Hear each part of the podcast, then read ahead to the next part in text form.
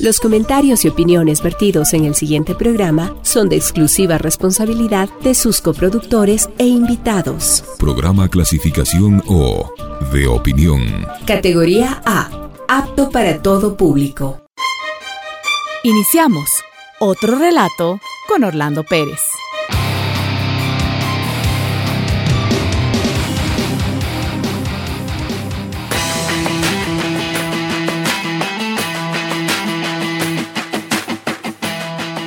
Hola, ¿qué tal? Bienvenidos y bienvenidas a otro relato en una nueva edición de este programa que por supuesto agradecemos la sintonía, las recomendaciones, las sugerencias que nos hacen para temas, personajes, personalidades que serían muy importantes también para nosotros entrevistar. Bueno, estamos en ese proceso, los vamos a ir poco a poco satisfaciendo en estos deseos, en estas propuestas. Gracias a los mensajes, gracias a los comentarios y también a las llamadas que tenemos a propósito de algunos temas que tocamos en otro relato. No se olviden, les invitamos a escucharnos siempre a través de las cuentas de Spotify, de Radio Pichinchi y también la cuenta de Spotify de Otro Relato. Y por supuesto, no dejarnos de lado la sintonía en 95.3 FM en Quito y 94.5 a nivel regional. Lo digo regional porque pueden escucharnos en el sur de la provincia de Imbabura, en el norte de la provincia de Cotopaxi, siempre repito en la provincia de Esmeraldas, la provincia de Santo Domingo de los Áchilas, buena parte de la provincia de Manabí y también en el norte de la Amazonía. Por supuesto, aquí estamos para atenderles e invitarles a pensar en voz alta con nosotros. Y como tenemos una invitada especial que la van a ver más adelante, la van a escuchar también, les invitamos ahora a escuchar la canción Guaina de Mon Laferte. Si es que se pronuncia así, bien, si la pronuncié mal, disculpe, pero esta canción a mí me llena mucho el corazón, el pensamiento, la vida misma. Así que les invito a escuchar a Mon Laferte con esta canción, que además invita a pensar lo que vamos a, escuchar a continuación. Eh, Mon Laferte.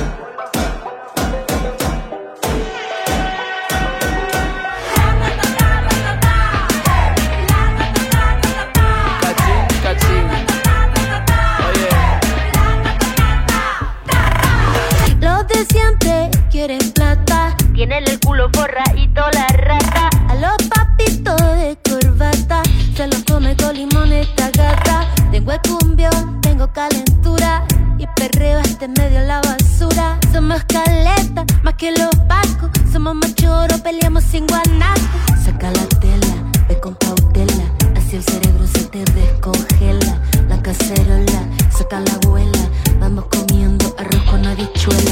Deja que te entre el mm. Graba con el fon, fon, fon. Dale con el reggaetón. Reggaetón. Los de siempre quieren plata, pom, pom, pom.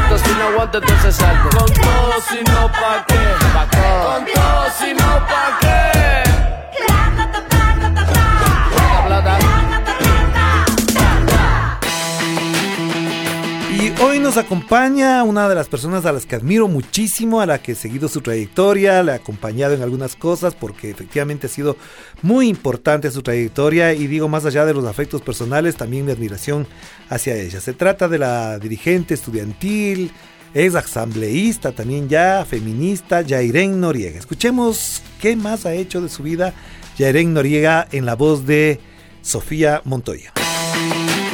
Hoy nos acompaña Yairen Noriega, una joven que a sus 25 años fue asambleísta por Pichincha y parte de la Comisión Permanente de Régimen Económico y Tributario. Además, estuvo al frente de las luchas en contra de los recortes del gobierno de Lenín Moreno. La ex dirigente estudiantil feminista, LGBTI, defensora de la educación pública y socióloga, es la menor de tres hermanas y afirma que creció en una época en donde ser presidente del Ecuador era el trabajo más fugaz que existía ninguno duraba más de un año en el poder. En 1999, cuando fue el feriado bancario, su padre tuvo que emigrar para sobrevivir y su madre enfrentó sola la peor crisis en la historia del Ecuador hasta entonces. Por ello, para Yairen, el espacio de representación en la Asamblea significó un espacio de lucha que han dado los hijos e hijas de la clase trabajadora, y es una voz muy importante que tiene que estar representada en la democracia. Y ya estamos con Yaren Noriega, ella fue asambleísta hace poquito, salió de ahí, pero obviamente ha tenido una larga trayectoria en la actividad política estudiantil y también universitaria, a quien la conocemos de cerca. Yaren, qué gusto tenerte acá en otro relato. una de las dudas que siempre nacen y me dan las vueltas cada vez que hablamos de política, no me gusta meterme en las interioridades de los partidos ni nada, es ¿Por qué se ha instalado en el imaginario de la gente, incluso de algunos partidos y, dirigentes políticos, que a los jóvenes no les interesa la política, que con los jóvenes no se puede contar para hacer política? Eh, sí, bueno, creo que también es eh, mucho tiene que ver el, el, desconocimiento que existe por parte de la clase política tradicional, de los partidos, eh, incluso, por ejemplo, el manejo de las redes sociales, por ejemplo, ¿no? Se piensa que son espacios de interacción donde solo estamos los jóvenes y que solo nos importa eh, las cosas más efímeras, ¿no? Del momento, del y banales, instante, además. banales, que Sí. es un poco lo que te podría transmitir, ¿no? Las redes sociales, pero yo te pregunto, seguramente, bueno, yo sé que tú tienes Facebook, Instagram, Todo, no sé si TikTok, todo. pero eh, digamos da cuenta de que es un mito el que los jóvenes, eh, solo nosotros estemos en redes sociales como un espacio de interacción, eso es falso. Pero como, no de interacción necesariamente de la política, porque las redes sociales no son solamente políticas. No, de acuerdo, no, no, Ajá. yo digo en general, ¿no? La interacción. Pero eh, cuando nosotros, eh, los jóvenes, pensamos en política, eh, también lo pensamos en términos de cómo nos atraviesa esas decisiones en la vida cotidiana. Y lo que te decía antes y lo relacionaba con las redes sociales, tiene más que ver con que los políticos, los partidos piensan que a nosotros van a llegarnos eh, a través de haciendo un TikTok que sea ridículo o eh, digamos con lugares desde la no política, cuando no es así, porque finalmente yo te digo, eh, muchos jóvenes de mi generación tienen problemas graves, por ejemplo, de desempleo o el problema de la vivienda. Nosotros es muy difícil que podamos independizarnos de la casa de nuestros padres porque simplemente las condiciones de la sociedad actual eh, no da para que nosotros podamos eh, sin un empleo salir, digamos, a una vivienda ni propia eh, ni y eso arrendada. atraviesa ¿no? por la política, Y esas son decisiones, exacto, Ajá. que digamos esos problemas se solucionan por la vía política, ¿no? Claro. Como tú dices, ¿no? Un Estado presente, un Estado que garantice políticas adecuadas de vivienda social, por ejemplo, de empleo para los jóvenes. eh, pero y yo lo que siento es que, claro, como eh, parecería que somos unos extraterrestres Claro, o unos claro. marcianos para los políticos, porque no entienden que finalmente los problemas que hay en el mundo son problemas que nos atraviesan a nosotros. Es una fantasía pensar que nosotros solo eh, pensamos en el animalismo y en el ambientalismo y en el feminismo, que claro que son causas que nos interesan y nos atraviesan, pero no nos atraviesan más que, como te digo, los problemas de empleo empleo, de vivienda, la economía del país, la educación, la salud, que son grandes demandas a nivel social, pero que tienen que tener un enfoque eh, etario distinto para poder llegar a Pero, nosotros Yaren, como yo te haría la jóvenes. pregunta ahí en función de lo que acabas de decir. ¿Por qué te interesa la política? ¿Por qué te apasiona? Porque te he visto apasionada también. Digo en el mejor sentido de la palabra, es decir, construyéndote, pensándote, eh, estudiando para la política. ¿Por qué te apasiona la política en, es- en este sentido? A ver, para mí la política es un camino de transformación. O sea, eh, eso. Y la política no solamente pensando en la alta política, ¿no? La que se hace en las instituciones, en la asamblea, sino también la política de las calles, la política de la organización social, la política de construir tejido social. Porque, bueno, como sabes, yo eh, fui parte, bueno, soy parte del movimiento feminista, fui dirigente estudiantil. Y algo que se aprende cuando tú eres militante es la importancia de estar juntos, la importancia de estar unidos, la importancia de pensar en colectivo, ¿no? En colectivo el mundo, además, porque eh, desde una concepción más de izquierda, te diría, porque ahí sí que hay unas diferencias ideológicas Sí, sí, sí, de eso ya claras. vamos a hablar. Sí, sí. Eh, nosotros pensamos el mundo no para nosotros mismos, sino para el colectivo, ¿no? Pensando además en las generaciones que vienen. Te voy a poner un ejemplo. Eh, junto con otros compañeros y compañeras a nivel nacional, en el año 2018 fue, fuimos de los primeros eh, que nos movilizamos en contra del gobierno de Lenín Moreno. Digo de la sociedad civil porque ya eh, la revolución ciudadana venía ocupando las calles, pero eh, digamos eh, como parte de organizaciones de la sociedad civil, los estudiantes a nivel nacional fuimos los primeros en manifestarnos en contra de, por ejemplo, los recortes presupuestarios a la universidad por parte del gobierno de Lenín Moreno. Claro, claro. Y ahí, por ejemplo, las personas que encabezábamos esa movilización éramos estudiantes que ya estábamos de salida. Nos faltaba, ¿qué te digo? De la Uno universidad. de la universidad, Sí, de la ajá. Universidad Central. Uno o dos semestres y nosotros ya ahí se terminaba. Entonces, posiblemente el recorte no nos afectaba a nosotros directamente porque, como te digo, ya estábamos de salida. Pero esa lucha no era por nosotros únicamente, sino era, por ejemplo, en términos de devolverle a la universidad y devolverle a la sociedad todo lo que había dado, nos, los- nos había dado, ¿no? En términos de inversión incluso. Y lograr que esas oportunidades que tuvimos nosotros no sean solo para nosotros, sino que sean oportunidades para Ya, todos. pero ahí y te, para te hago todas. una pregunta para entrar más en lo personal, digamos que también es muy importante. Veo incluso que hay ahora otro- un programa que se llama Lo personal también es político y me parece bien tratarlo. ¿Cuándo te conectas a la política? Porque yo te he visto tu trayectoria y empiezas muy joven. Eh, en el colegio, en Alcázar, tienes 14, 15 años.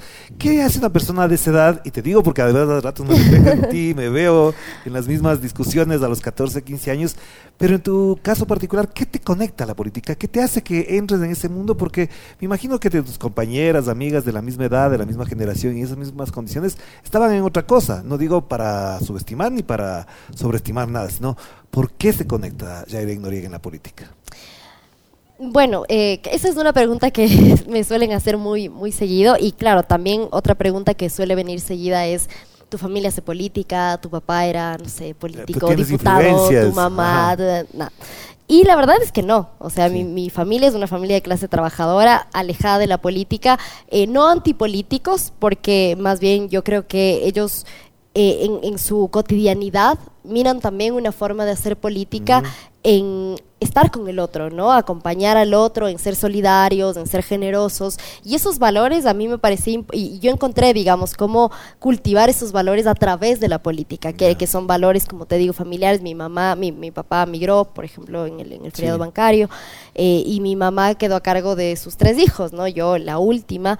Y ella es una mujer que a mí me ha enseñado muchísimo alrededor de esos valores, ¿no? De, de la generosidad, de la solidaridad, eh, mucho de la lucha feminista antes de poder nombrarla, porque no es que tú a los 10 años puedes decir Claro. feminismo y patriarcado y deconstrucción, pero yo veía en ella un ejemplo de mujer, ¿no? Como lo que yo quisiera eh, ser cuando sea grande y además lo que yo quisiera para las mujeres de, de- de- de mi alrededor, ¿no? Y eso fue más o menos a esa edad, 14, 15 años. ¿O Sí, qué, ya- qué resorte se activó en el momento que dijiste, yo me meto a ser eh, de presidenta del curso? ¿Cómo fue eso? O sea, creo que no es una cosa que uno lo, lo va buscando conscientemente, porque te digo, a los 10, a los 11, a los 12 años, no es una cosa que tú lo tienes muy interiorizado, ni que puedes eh, eh, hablar, ¿no? Con un sentido ahí muy, muy estructurado de lo que es la política. Eh, pero también hay ciertas, yo te diría, como eh, capacidades, habilidades, ¿no? Como de liderazgo, como de, eh, de poder guiar al resto del grupo, ¿no? Que son cosas que no sé si con lo que naces o que se van desarrollando en el Pero también, camino. por ejemplo, eras peleona en el curso, le rebatías Yo- a los profesores. Yo era súper peleona. Yo siempre, siempre terminaba en la inspección. Y no por malas notas. O sea, a ver, yo no era una estudiante súper destacada, así de 10 Pero y no tal. eras vaga Pero no, tampoco. tampoco era vaga. Eh, salvo en, en peleona, ¿por matemáticas que, que me, me costaba un montón, me sigue costando. Yo, a mí me llamaban siempre a la inspección porque eh, era súper rebelde, digamos. Entonces, por exacto. ejemplo, yo estuve en el colegio Benalcázar, Ajá. que es un colegio súper tradicional, ¿no? Donde a Hace veces... poco solo masculino y ahora es mixto. Exacto. Ajá. Y hasta el momento en el que yo estaba, de hecho, eso eliminó, o sea, en, mi, en la presidencia de mi, en mi presidencia, ¿no? En el, en el consejo estudiantil, nosotros eliminamos la peluquería que estaba dentro del colegio. Porque era para los hombres. Exacto. Todavía Ya. eso que habían creado hace un montón de tiempo seguía existiendo y lo que sucedía era que en, lo, en el minuto cívico, ¿no? En la formación, los que tenían el pelo un poquito más largo, tal, entonces les mandaban a la Que peluquería. es lo que me ¿no? pasaba a mí en el Mejía. Ahora ya no tengo pelo, pero en el Mejía si me- teníamos el a pelo mí largo. me parecía afuera. una cosa Sí. arcaica totalmente. ¿no? Entonces, eh, yo me acuerdo que tenía creo que 15 años y entonces estaba de moda en una novela, no me acuerdo cuál, como que te rapabas de este lado. Ajá. Y entonces yo tenía rapado, yo me rapé de este lado. Además, mi mamá siempre me bancaba en todas, entonces me decía, bueno, tal. Y entonces yo llegué al colegio y la inspectora dijo a la inspección, o sea, como que ese Por la corte no es un corte adecuado, claro, era así como esta parte de acá. Entonces me dice como a la inspección y yo, bueno, ¿por qué? O sea, como que a mí no me podías decir, o sea, a mí me tenías que dar argumentos, porque yo no, mi mamá si algo me había enseñado y yo había aprendido de mi mamá toda la vida, es a nunca agachar la cabeza. O sea, como con argumentos, con mucho respeto, pero eh, las injusticias no, digamos, Claro. en No todos, no en una todos los sin causa, sino con Exacto, causas. con causa. Exacto, Entonces a mí me tenías que explicar y argumentar por qué me estabas diciendo que vaya a la inspección. Entonces me acuerdo que abrieron el libro, ¿no? Del manual de convivencia, una, una cosa así. Entonces ahí decía que los hombres tenían que tener un, un, eh, corte, ¿no? Eh, ¿Cómo era? Corto. Bueno, y una descripción rarísima, porque Ya. además de eso era de un, hace 50 años creo que habían escrito eso de una forma así súper machista, tal, antigua. Y a las mujeres no decía nada. Entonces al final a mí no me pudieron sancionar porque no había una base, si vos quieres, legal a través de la cual me puedan decir que o me tape o no sé qué. y Ya. tal. Entonces, esa por decirte una vez. Luego eh, me acuerdo también que estábamos en sexto curso. Yo para entonces ya era presidenta del Consejo Estudiantil. Y eh, un compañero tenía el pelo un poquito más largo de lo, bueno, largo, ¿no? Entre comillas, porque tampoco es que, o sea, eran no sé, Sí, sí, unos sí. parámetros ahí bien extraños, vos debes cachar. Y entonces era, est- estábamos empezando el examen, era el examen eh, ya del segundo parcial, ¿no? Ya para terminar. Y entonces había una profesora que era además súper grosera, ¿no? Porque también en los colegios, en las instituciones educativas, hay unas relaciones de poder muy jodidas, Sí, ¿no? Que, sí, que deberían sí, invertirse, bueno, esa es otra discusión. Pero entonces a este chico le dicen como, bueno, eh, no puedes dar el examen y Porque estás con el pelo largo. Estás con el pelo largo, entre comillas, pero te digo, él tenía el pelo como chureadito, Ah. entonces era como un poquito más largo. Y yo en esa materia, era como que en ese examen yo tenía que sacar, ponle 18, así. No Para sacaba pasar. 18, me quedaba. Entonces le saca, ¿no? Le- y además de una manera muy grosera, enfrente de todo el mundo, ¿no? Como unos abusos que son muy comunes Sí, en el sí, sistema sí. educativo. Y el chico, claro, era un compañero que no, eh, no, no, no estaba muy acostumbrado a pelearse, porque además de enfrentarte a los docentes cuando tienes 14, 15, 13 años es muy complejo, porque te arriesgas a que te dejen de año, bueno, un montón de cosas. Entonces él salió y salió llorando porque realmente lo maltrató muchísimo esa profesora. Entonces yo estaba así entre, me quedo porque si me paro y me voy y le acompaño a solucionar, eh, me quedo a supletorio. O, o me quedo haciendo mi examen y entonces yo me quedé un rato así pensando y dije, no puedo, o sea, ya está, voy, a, voy a asumir el supletorio y voy a salir y voy a dar una solución. Porque además yo era la presidenta del colegio, entonces Claro, si pues, alguien tenía que poder acompañar claro, a, a mi compañero, entonces era yo. Entonces yo salí, le entregué el examen vacío, no tenía nombre, no tenía nada, porque eso pasó en los primeros cinco minutos. Salí con él, conversamos, le llamé al secretario de Educación en ese momento, Bustamante, Ya. eh, y le dije, esto está pasando y les voy a poner una denuncia. Entonces, Ah. así como que él le llamó inmediatamente al rector, eh, le pidieron disculpas públicas a, a mi compañero, a mi compañero le dejaron dar el examen, a mí no me dejaron dar el examen porque yo no tenía que haberme salido, pero bueno, ya está. O sea, pero, luego... pero saliste de ese examen, ¿o no? Sí, luego no me quedé, no, no recuerdo qué pasó, pero claro, el punto de eso es que así yo aprendí a hacer política, no, no, no tanto desde pensar, bueno, quiero, no sé, ser asambleísta, quiero ser ministra, quiero como pensar más en la política arriba institucional, sino más en lo importante de, de- de construir comunidad y, y tejido a partir de, juntarnos con los otros, ¿no? Y Pero, ¿y resistir a, esas también? injusticias. Eh, enviándole una carta a Rafael Correa, recibiéndola a Rafael Correa, Sí. enfrentándole en el mejor sentido de la palabra a Rafael Correa. ¿Cómo fue eso? Porque cuando uno tiene 14, 15 años y enfrentarse o confrontarse por último con el presidente de la República, no lo hace cualquiera. ¿Por qué te planteaste eso? Y, y tomando en cuenta además que en ese momento no, ni siquiera eras afiliada a la Revolución Ciudadana ni nada por el estilo. Yo no sabía ni que era afiliarse a un partido político. Yo, ¿Cómo se claro, te éramos un ir grupo- a hablar con el presidente? Éramos un grupo de 13, de 13 estudiantes eh, que formábamos parte de un, organ- de un grupo, ¿no? Que era un club, ¿no? Como de oratoria, de debate, que se llamaba Fábula de Quiebre. Sí. Entonces, eh, nosotros decidimos invitarle al presidente. Yo, además, bueno, mi mamá, súper correísta, mi abuelita tiene ahí un retrato, tenía, tenía, porque ya no Ya está acá, pero arriba de su cama, ¿no? Un afiche enorme de Rafael. Además, el presidente es recién llegado, ¿no? Claro, entonces era, era el presidente así, todo el mundo le quería. Y yo me acuerdo que con mi mamá veíamos los enlaces ciudadanos, o sea, una cosa. Yo entendía seguramente ni la mitad de lo que estaba diciendo, pero era muy emocionante verlo, ¿no? Como la pasión que tenía para hablar de las cosas eh, y sentir también las transformaciones del sistema educativo. Mi mamá me decía, por ejemplo, como tú estás eh, en, un, en una escuela, yo toda la vida me eduqué en escuela fiscal, colegio fis- eh, municipal y bueno, en la universidad Ajá. pública, ¿no? Toda la vida la educación pública.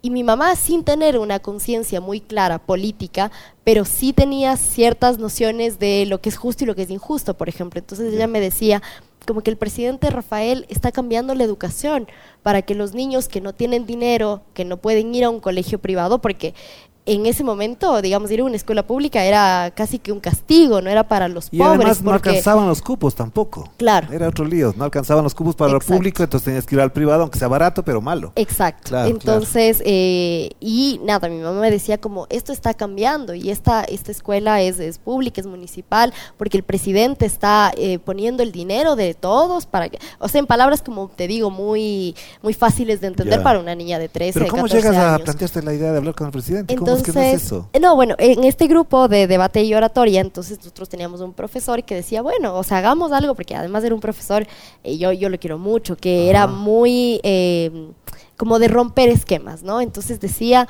¿cómo hacemos para que nosotros hagamos una puesta en escena que sea distinta, ¿no? Que no sea así los niños recitando la poesía en el Día de la Madre, sino que realmente se puede ejercitar nuestro pensamiento crítico y teníamos 13 años. Entonces dice, bueno, así como escribamos, escríbanle una carta al presidente. O sea, vamos a jugárnosla y escríbanle una carta al presidente. ¿Cómo le escribes una carta al presidente, Claro. digamos? O sea, ya habíamos intentado la carta formal, no, estimado economista Rafael. Correa, no sé qué, no sé qué, no había funcionado, no, nos porque seguramente tenía mil invitaciones. Claro, claro. Y entonces él dijo, bueno, vamos a intentar por última vez y si no, que ya él se perdió de verles a ustedes. Entonces nosotros sí, bueno, ya se perdió. Y, Llegó. y un día, claro, nos juntamos en un aula eh, y dice, bueno, cada uno dígale lo que quiera decirle. Entonces ahí había, ¿no? Desde lo- el estudiante que los papás eran súper anticorreístas, entonces eh, eh, decía, ¿no? Como mis papás me dijeron que tú no sé qué tal y por tal. Y yo, en cambio, yo le decía como yo, o sea, mi mamá te admira un montón, es una carta muy linda. Y ahí era como un, un collage de todo lo que sentíamos los 13 chicos que íbamos a exponer ese día y le mandamos la carta, ¿no? Y fue súper emocionante porque ese día estábamos en los camerinos del teatro y claro, tenías a los perros así de seguridad que estaban por todos Ya sabían que lados. llegaba el presidente. Ya sabíamos que llegaba y pero claro, nosotros teníamos que empezar puntuales y él no llegó puntuales, ¿sabes? Entonces en el medio como que interrumpen ya estaba hablando un compañero, interrumpen y entra el presidente y ponen una canción. Entonces yo se me olvidó todo lo que tenía que decir, todo lo que había preparado durante meses. Dije, no, voy a quedar súper mal. Y al final no, cada uno, porque además era una, una puesta en escena eh, no para hablar de política necesariamente, sino, por ejemplo, yo hablaba eh, de la educación, ¿no? de la importancia de la educación, otro compañero de las oportunidades, bueno, una, una puesta en escena muy linda, ¿no? Entonces ahí fue cuando le, le conocí, digamos, personalmente. Hay una foto muy graciosa porque yo estoy así como, como que si hubiera parecido alguien así como de la tele, porque realmente para mí era el señor de la tele, ¿no? De los pues, sábados en la sabatina. Y, nada, una cosa como muy, Además tú, chiquita, él enorme. Claro, yo era de las esa más foto, Yo he visto esa foto, sí. ¿Qué te cambió eso con respecto a la política para cerrar esta primera parte que tenemos que ir a la pausa? Eh, yo creo que ¿Te influyó, algo... ¿Te determinó? Sí, yo creo que ahora intento, siendo ya una persona que hace política, ¿no? Arriba, eh, la humildad la humildad del, del presidente, ¿no? El, cariño con el que él interactúa con la gente, la memoria que tiene es impresionante. Él se acuerda de ese día, claro, claro. Eh, lo conversamos hasta hace poquito. Y nada, como, como ser eh, una, una gran persona para ser un gran político. Claro. Irene Noriega, a propósito de la política y los jóvenes, tenemos que tocar otros temas que son de interés, digo, de los jóvenes que no necesariamente están en la política y que la política debería interesarse por esos temas de los jóvenes. Bueno, hemos hablado del tema de la política en general, pero hay unas causas que involucran a los jóvenes y a veces me pregunto por qué estas causas no interesan a los políticos y por qué los políticos a veces ven que esas son las causas de los jóvenes. Tú estás en esta doble condición, eres joven, eres política, has sido asambleísta, has sido dirigente estudiantil y uno se imagina que esos jóvenes se están alejando de la política para refugiarse en esas causas y eso posiblemente aleja también a los políticos de los jóvenes. No sé si me entiendes que por ahí es la discusión ahora de tu generación, de las generaciones que se van incrustando e insertando en la vida política. Sí, a ver, yo encuentro al menos un par de contradicciones, te digo, cuando se habla de jóvenes y política. Primero que hay una forma muy paternalista, si vos quieres, de mirar a los jóvenes, ¿no? Siempre como una perspectiva de arriba hacia abajo eh, y a nosotros como los que no sabemos qué queremos, eh, si queremos entrar en política, entonces somos inexpertos, bueno, una serie de, digamos, eh, condiciones que hace que a nosotros se nos mire desde un lugar de superioridad. Pero no, siempre fue así, Jairen, porque hay cosas como, por ejemplo, que en el mundo, yo he conversado con mis hijas, he conversado con amigos, Fidel Castro llega casi que al poder a los 26, 30 años. Es decir, hubo muchos jóvenes que hicieron política temprana. En el Ecuador los dirigentes, digamos, subversivos de Alfaro Vive murieron antes de los 30 años y estaban haciendo política dura. Y hay gente que ha llegado a la política entre los 20 y los 30 años. Entonces, ¿por sí, qué pero son excepciones igual. O sea, si tú miras, no, obviamente ha habido personas, como si miramos la historia de las mujeres, también ha habido mujeres destacadas que rompen esquemas, al igual que los jóvenes. Eh, sin embargo, si tú miras como en la generalidad, el patrón, de, el patrón en la política o lo que la sociedad espera, no cada vez eso va cambiando, pero te digo, en general todavía la sociedad espera en la política ver a un hombre ¿no? Porque las mujeres todavía la tenemos ahí un poco más difícil porque pero se ya piensa han ganado que un montón. Hemos ganado un Sí, montón, sí, pero sí. falta todavía. Ya, pero ven a eh, una mujer y no es lo mismo, pero ven a un exacto. joven y no es lo mismo. Y no es lo mismo Ya. tampoco. Y si Y si es joven y mujer, peor. y además si ponemos otras Claro. variables que sea, por ejemplo, la clase social, eso también pesa un montón al momento de hacer política. Eh, o si eres de alguna etnia eh, y demás, también eso eh, interfiere, ¿no? Como que el camino se hace mucho más difícil. Ahora lo que tú decías, claro, respecto de las causas, los jóvenes, la política y tal, primero que a mí sí me parece que es un poco un mito que los jóvenes solo estamos interesados en ciertas causas. Eh, que militamos en ciertos espacios, como decía antes, del ambientalismo, el feminismo, que son cosas El que el animalismo, que a nosotros sí nos mueven, pero no nos dejan de mover otras cosas. O sea, eso es bien importante. Pero o sea, te digo esto, te critico esto solamente por esta vía, porque cuando ves una marcha feminista ves muchas mujeres y hombres, etcétera, etcétera. Ves una marcha de defensa de un animalito, etcétera, ves. Pero si convoca el FUD a una marcha por la por el trabajo, etcétera, ya no ves a esos jóvenes en esas marchas. Obvio que no los vas a ver, primero porque no tenemos trabajo. Entonces, ¿cómo, cómo nos pueden pedir a los jóvenes que nos sindicalicemos Sí, pero cuando... apoyando esa causa de los trabajadores, digo. Pero es que también yo creo que algo que hay que entender en política es que eh, la política no tiene por qué ser aburrida. Y la política no tiene por qué ser seria y acartonada y de consignas de hace, no sé, 50 años, que igual están buenísimas, de igual tienen un fondo importante, Claro, claro. pero si no somos capaces, si los partidos no son capaces, las organizaciones sindicales, las organizaciones sociales, de innovar en ese repertorio de acción, entonces están eh, digamos, destinados a extinguirse. Porque, no van a es volverse tener... TikToker, influencer, que ha sido una de las corrientes que han marcado. Pero no, pero yo he visto mucha gente que es TikToker o influencer que habla de cosas súper importantes a nivel político, digamos, y que son jóvenes, pero que han encontrado en las redes sociales un canal para llegar a nuestra generación, que no es lo mismo que claro, o sea, como te digo, o sea, las marchas puede ser que ahora no nos convoquen tanto, pero si tú miras una marcha feminista por ahí sí, porque ves como, no sé, como glitter y colores, y a pesar de que, claro, estamos enojadas porque nos están matando ya en este país cada 23 horas, eh, a pesar de todo eso, como la fuerza de los tambores, de los gritos, de los cánticos, eh, de toda la mística que hay alrededor del movimiento feminista, por eso es un movimiento, yo diría, el más importante a nivel mundial en este momento. No, de hecho, la mayoría de los historiadores que manejan esa perspectiva dicen que el siglo XXI es el siglo de las mujeres. Exacto, porque ha encontrado las formas de innovar y de conectar con lo que estamos viviendo y estamos sintiendo eh, a día de hoy, digamos. En cambio, a diferencia de, como te digo, o lo que tú decías, la marcha del primero de mayo, digamos. O sea, no vas a convocar ningún joven Ya. si sigues cantando canciones de hace 50 años. Ya. Entonces, eso no, eso no significa desideologizar, porque yo no creo en una política desideologizada o en una política claro. descafeinada para nada. Yo creo en la política que se hace de frente, la política que tiene contenido, la política que se la juega, la política que pone la cara. Y eso también quieren ver los jóvenes. Si tú miras lo que está pasando en Argentina, por ejemplo, a mí me parece un fenómeno súper curioso eh, pensar en O sea, que nos puede parecer una persona que está medio, medio zafado, medio que dice cosas súper polémicas, pero la gente que quiere votar por Milei es mayoritariamente joven. Entonces yo creo que a nosotros como partidos de izquierda deberíamos mirar qué está haciendo o qué es lo llamativo de la extrema derecha que cada vez está captando más gente joven hacia allá. Y ahí te hago una pregunta, que es clave en este momento, digamos, para hacer el parte aguas de esto. Al hacer la política adquieres cierto poder, adquieres cierta autoridad. Tú ya has sido política, ya fuiste asambleísta, tenías un poder. ¿Cómo procesas ese poder? Por mínimo que sea, por el hecho de ser asambleísta se tiene un mínimo de poder, por ser dirigente estudiantil se tiene un mínimo de poder. ¿Cómo feminista, joven, de izquierda, entiendes el poder en esas circunstancias?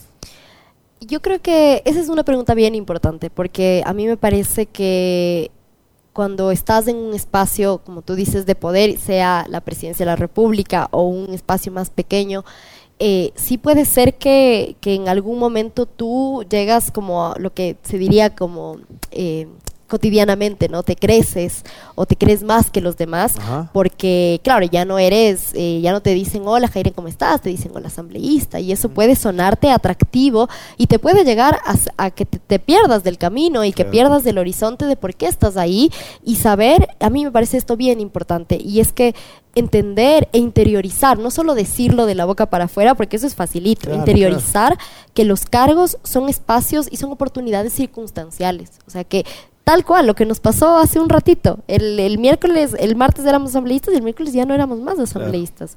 Y yo vuelvo a la calle y vuelvo con mis amigos y vuelvo a los espacios cotidianos y, y- y soy la misma Jairen que fui durante los seis meses que fui legisladora.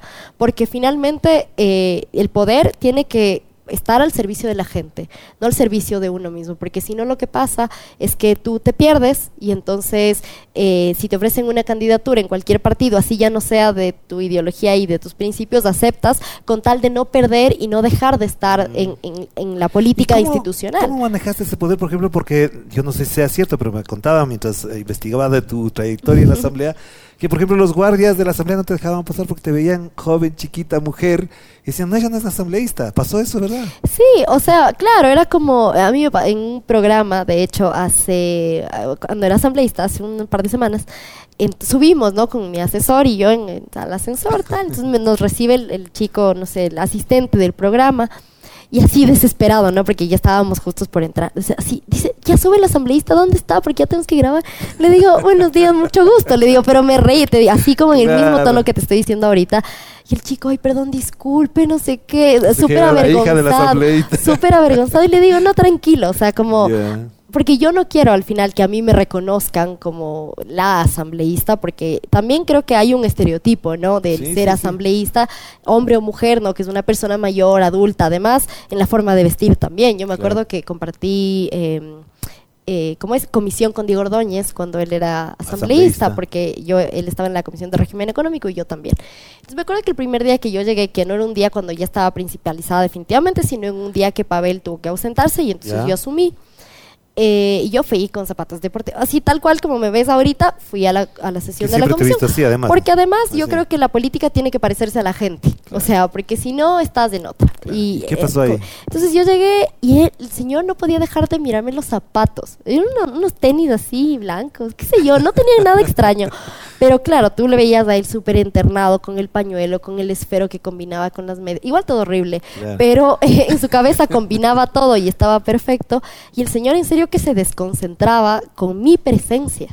Incluso, y luego en el debate Pero obviamente... es parte de la misoginia que él ha se ha eh, caracterizado en él. misoginia y también, digamos, con un componente de, adu- de adultocentrismo, porque esta es Claro. una comisión en la que yo estaba en una comisión donde se debatían temas súper duros de presupuesto del Estado, Claro. de tributos, eh, y claro, debatir, yo, yo le podía a él debatir con argumentos, pero en, el- en algún momento perdía la cabeza porque no, no podía asimilar que yo, una mujer joven, además de clase trabajadora, eh, pueda o, o esté al mismo nivel, ¿no? Interpelándole al mismo nivel y teniendo la misma, mi curul, que tenga la misma legitimidad de la que él tenía y que mi voz sea igual de importante que su voz. Eso era algo que él y, y otra persona también de Creo no, no podían. O sea, Claro. simplemente en un debate después, ya no Ordóñez, sino otro señor asambleísta, se acercó y me dijo, ya se te van a pasar esas ideas, me dijo, porque estábamos debatiendo el presupuesto Ya del Estado, me dijo. Ya madurarás. Me dijo, ya madurarás, como esas ideas, me dijo, es porque claro. eres joven, pero ya vas a crecer y te vas a dar cuenta cómo es el mundo. Pero a ver, yo quiero tocar una cosa que acabas de mencionar y que dije, le voy a preguntar, no le voy a preguntar, le voy a preguntar. Una de las cosas que a veces se critica y se cuestiona de las asambleístas, las mujeres, es que cuando llegan a la asamblea vienen de las luchas populares, de las luchas callejeras, y después algunas, no digo que todas, pero es una marca que se está sentando, es la asamblea es una pasarela. Se transforman, se visten elegantemente, se cambian de vestido, de peinado. ¿Cómo te ves ahí? ¿Tú has jugado con ese rol? ¿Te has, te has sentido tentada? Digo porque te he visto que no has jugado ese rol, pero ¿te has sentido tentada de entrar en esa lógica del fashion el legislativo donde lo que lucen son las prendas y no las ideas?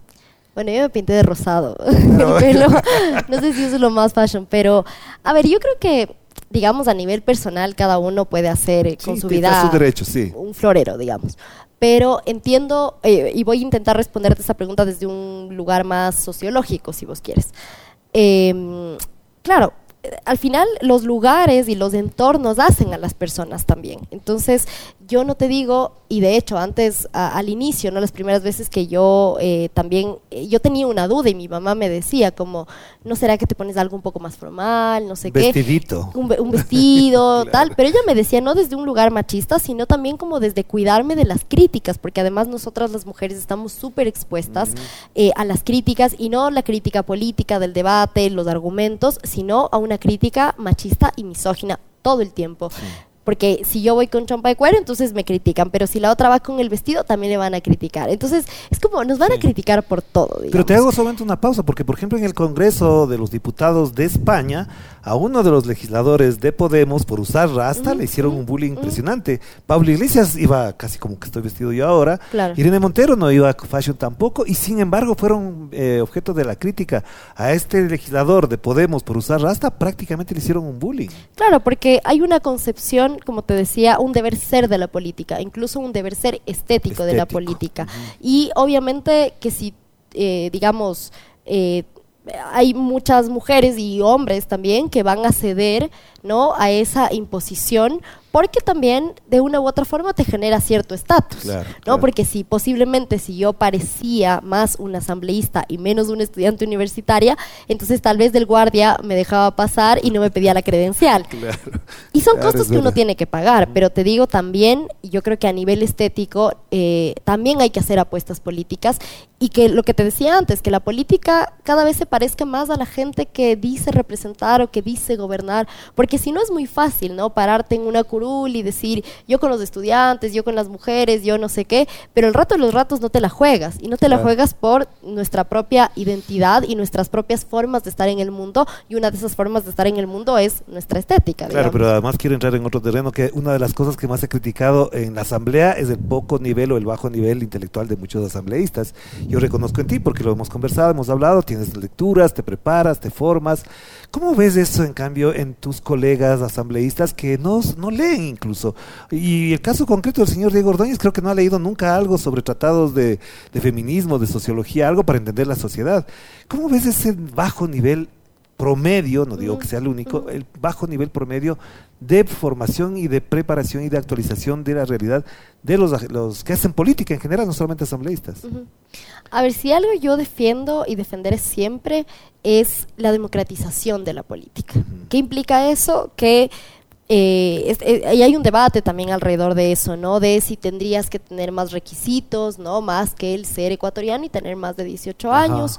Em, y claro, el debate es entre deberías tener al menos un título universitario, sí o no. ¿no? pero eso no define nada. No, exacto. Claro, porque tuvimos de presidente a Lula tuvimos de presidente a Evo Morales, hemos tenido a Mujica, que no tienen títulos y universitarios. en la asamblea también hay grandes representantes. La propia Gaby, ¿no? Cuando la, la Gaby Rebadeneira, ¿no? Cuando asumió también era una compañera que tenía el título de bachiller y era una gran legisladora a mi criterio. Entonces yo creo que, claro, el tema de los títulos y tal no debería ser un requisito de entrada, no debería ser una barrera de entrada, pero yo en lo que sí creo es en la responsabilidad que tenemos con nuestros mandantes. Y esa responsabilidad pasa por hacer una excelente representación. Y para hacer una excelente representación, tú tienes que poder debatir con argumentos e instruirte. Eh, yo no quisiera sonar muy autorreferencial, pero lo voy a decir igual. Em, en la Comisión de Régimen Económico, como te digo, yo no soy economista, yo soy socióloga.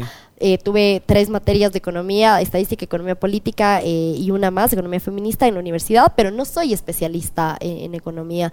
Pero yo intentaba realmente prepararme cada vez que venía un proyecto de ley, un debate alrededor de proforma presupuestaria, yo leía y buscaba entender, sentarme con un compañero economista o compañera economista y que me explique para yo poder hacer una buena representación y llegar a esa mesa con argumentos. Pero eso te digo, eso es una parte de tu formación, es decir, eso es una, una responsabilidad. Es, una responsabilidad, pero te digo, no es como algo que todos los asambleístas lo, lo hacen. Y los políticos en general. Los políticos porque en general. tenemos candidatos a la presidencia que no entienden nada, por suerte a uno se va a ir que no entendió nada salvo de contar billetes. Exacto. Entonces, yo creo que ahí sí, eh, como legisladores, deberíamos eh, tener una, una preparación constante y no solo la preparación, sino una conexión con nuestros votantes eh, de, manera permanente y eh, digamos con las causas por las cuales nosotros llegamos a, representar. Entonces yo no podría eh, llegar a la asamblea diciendo que soy una mujer feminista, que vengo del movimiento de mujeres y una vez en el cargo olvidarme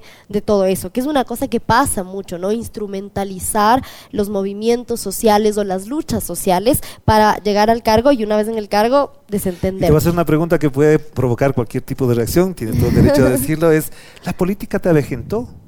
¿Te va haciendo más madura en esa lógica de adultismo? Decir, te vuelve más adulta y si es que es así, ¿cómo lo estás viviendo? Yo creo que un par de canas sí, sí tenía. Eh, yo creo que la política, eh, o sea, realmente esta experiencia que además han sido, como te digo, pocos meses, ¿no? Seis, me parece. sí. Eh, sí es una cosa que, que, te cambia el chip totalmente. O sea, uno piensa que eh, la preparación que yo siento que tenía como dirigente eh, estudiantil, como parte del movimiento feminista, me daba a mí como cierto eh, conocimiento, ¿no? Para poder moverme en la política real, ¿no? En la política de arriba. Y claro, yo al final siento que aprendí muchísimo, aprendí muchísimo, aprendí también a endurecerme. Creo que eso es bien importante, sobre todo para, para nosotras las mujeres y para los jóvenes, ¿no? Endurecerse en el sentido de que las críticas no logren llegarte tan profundo como para que tú digas no más. O sea, mm. no hago más política porque no puedo soportar que me ataquen tanto. Te atacaron.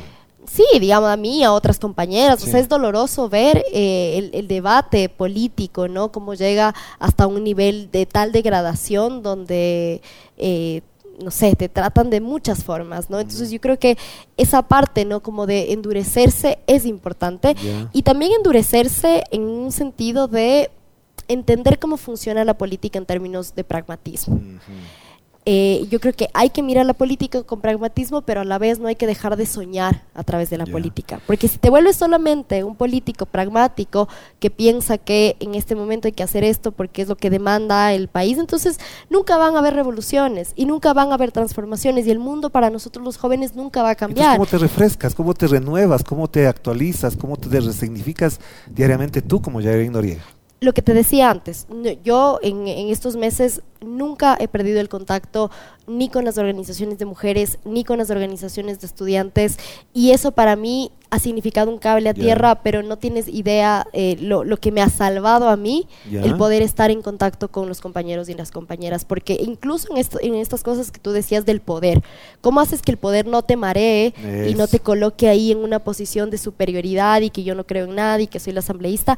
Es la gente, es el poder trabajar. eh, hombro a hombro con los compañeros y compañeras con los que luchábamos en las calles, bueno, hombro a hombro construíamos juntos esta curul. Y saber que claro, que no eres ni la persona que no se equivoca, ni la persona perfecta, no, que eres un ser humano que tiene hoy la oportunidad de servir desde ese espacio, pero que al día siguiente vas a seguir siendo ese mismo Y ser eso te permitió ganar, por ejemplo, esta pelea que diste con respecto a la ley de educación. Totalmente. Te dio un gran, una gran victoria que la quiero reconocer, por supuesto, que es una victoria importante, pero no quiero dejar de mencionar algo que también para ir cerrando ya tiene que ver qué pasa con la vida privada de Jair Noriega entrada en la política, porque uno de los problemas que siempre van a ocurrir de un personaje público, sea político, sea periodista, sea artista, es que eh, para bien o para mal, la gente invade esa zona privada de cada uno. La preservas, la cuidas, cómo la manejas, tu madre, cómo está, cómo vive todo este proceso de que su hija esté expuesta a todo esto.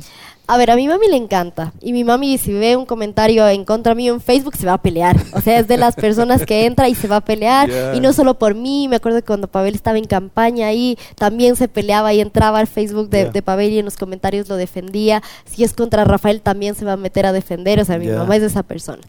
Eh, y yo creo que, digamos, el mayor sacrificio siempre va a ser el tiempo.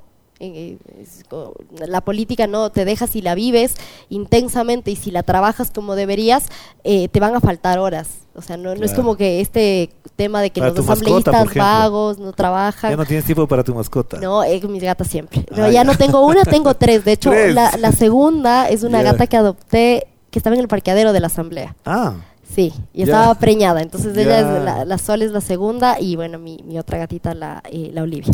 Pero bueno, entonces, claro, el sacrificio, digamos, sí es un poco el tiempo, eh, la exposición también, pero yo al menos en mis redes sociales, sobre todo en Instagram, que creo que también es una cosa generacional, yo intento ser Jairén, o sea, no Jairén la asambleísta o ahora la ex asambleísta, sino la, la Jairén que, que tiene miedos, que muchas veces se despierta frustrada porque sabe que la asamblea no es la institución que quisiera que sea o la institución que debería estar a la altura del país.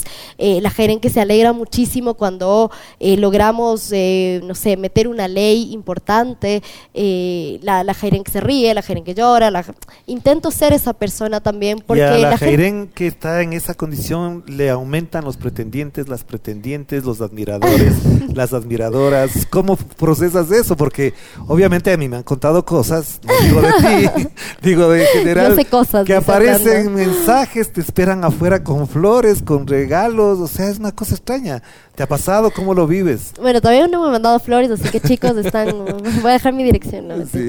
Eh, no, yo creo que hay mucho cariño, mucho cariño en general. No te digo solamente un afecto ahí de, in- de intenciones románticas ni nada, Sí. sino cariño auténtico, porque yo creo que la gente siente y la gente sabe cuando alguien está diciendo la verdad. Y yo no te puedo decir que yo en la curul voy a cambiar el mundo de un día para el otro, pero yo sí te puedo decir que estoy dispuesta a jugármela, por ejemplo, porque no te privaticen la educación y que no lo puedo hacer sola, sino que la tengo que hacer contigo, como estudiante, como padre de familia. Y sí, me han regalado la- la- algún grupo de madres, por ejemplo, de que tienen problemas con los créditos educativos de sus hijos, que han subido muchos los intereses. Me han dado hornado, me han dado cajas de chocolate, me han dado, que son muestras de cariño auténticas cuando te dicen, a mí nunca me habían abierto la puerta ningún asambleísta. Y es más, uno de ellos, el señor que era presidente de la Comisión de Educación, les había dicho, bueno, ¿para qué se endeudaron? ¿Para qué cogieron ese crédito? Ahora les toca pagar. ese nivel de indiferencia por parte de los políticos es algo que cuando va otra persona y les digo, señores, ¿qué les pasó? Soy asambleísta, ¿en qué les puedo ayudar? ¿En qué les puedo servir? Ya, o sea, para ellas era lo, lo, mejor. Y yo no creo que sea lo mejor, sino era mi trabajo. Yo tenía que poder desde esta curula aportar a, soluciones. Íbamos en camino a eso, pero bueno, Lazo decidió otro camino, así que bueno, seguiremos en el próximo ¿te ves En el cargo de presidenta de la República del Ecuador? ¿En algún momento te pasó por la cabeza eso? Eh, a, mí, a mí me gustaría mucho. Sí. Pero me gustaría mucho desde un lugar de, como te digo, transformar el país. como ya lo hizo, como ya lo hizo una vez en Rafael. Claro, porque la presidencia es para transformar las cosas, no para dañar las cosas como acaban de hacer dos últimos mandatarios. Sí, pero yo creo que bueno, para eso hay que prepararse un montón. Eh, yo tengo pendiente, además, eh, yo quería salir del país, hacer una maestría, dos maestrías, estudiar idiomas, pero bueno, luego los caminos son así y ahora estoy acá, eh, muy feliz de lo que he hecho, de lo que he aprendido, pero a nivel personal te digo, me falta un montón hacer otras cosas. Eh, y entonces cuando sea el momento y si el país lo requiere, si el partido lo requiere, si pero según la constitución te faltan como ocho años para eso. Falta, falta, entonces si, alcanzo a ir y volver a estudiar un par de cosas y Sí, pero digamos, me, me gustaría, y, en general, te digo, eh, no creo que solamente la política institucional, porque algo que yo realmente extraño mucho es la, militancia, ¿no? Por fuera de las instituciones, la comunidad, el poder construir eh, desde otros lugares que no son los institucionales, porque es mi lugar natural donde yo aprendí a hacer política. Entonces yo tampoco no descarto que por ahí la política institucional se ponga tan dura, tan dura en términos de que ya no puedes transformar, de que ya no hay condiciones y tener que volver y que la militancia me acoja como un cable a tierra, para mí tampoco no es un camino que descarto. ¿Y quieres volver a ser asambleísta? Sí, sí, pero la gestión me gusta mucho, la gestión de la política pública me parece bien potente también. Gracias, Yeren. Gracias un gusto conversar contigo y gracias a ustedes por acompañarnos también, por supuesto, en este diálogo sobre la política y la juventud.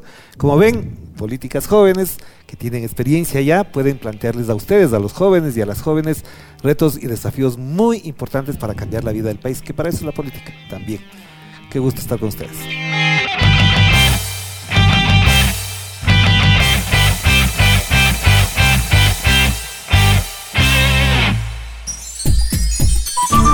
Programa clasificación O de opinión. Categoría A, apto para todo público.